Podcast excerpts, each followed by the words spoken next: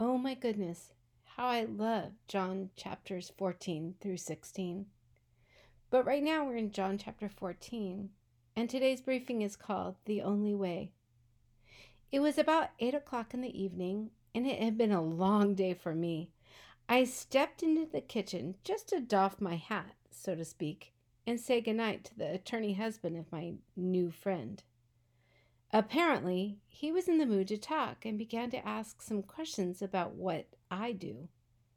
In short order, he said, You Christians are all alike, so arrogant, saying Jesus is the only way to God. Do you know how many fine people I know? You want to stand there and tell me because they don't believe in your Jesus, your loving God is going to send them to hell? Ah. Oh. I was too tired to be clever, so I gave him straight up, simple truth. Well, Joe, I'm not really here to argue with you. Being that he is a litigator, I was not apt to win an argument anyway. All of us choose to live our lives by a set of values, whether we are conscious of it or not. For me, the standard I have chosen is the Bible. The more I know of it, the more I study it, the more valuable I find it to be. So, yes, you are right about Jesus being the only way to God. And I didn't say it, He did. And then I quoted Jesus' words I am the way and the truth and the life. No one comes to the Father except through me. Now, may I just give you another perspective for one moment? Folks throughout history have wanted to argue the narrowness of the gate, that Jesus is the only way to God. But do you think it is possible that God the Father at one time argued with himself about whether or not there might be some other way than to give up his beloved Son? Rather than to see him rejected, tortured, and crucified for mankind? Stop and think for a moment of giving up your child for another's wrongdoing. Don't have a child?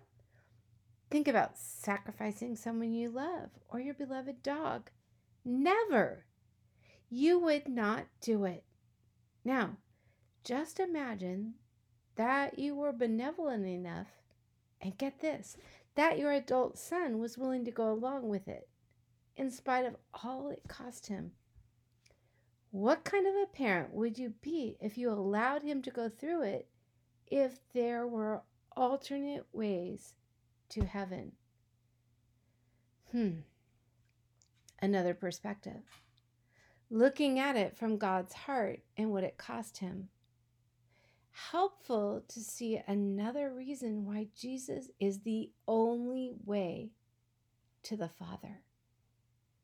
So I'm following this briefing with a prayer prompt and then a worship prompt in which you can click and listen to Shane and Shane. Is he worthy? Oh, yes, he so is, friends.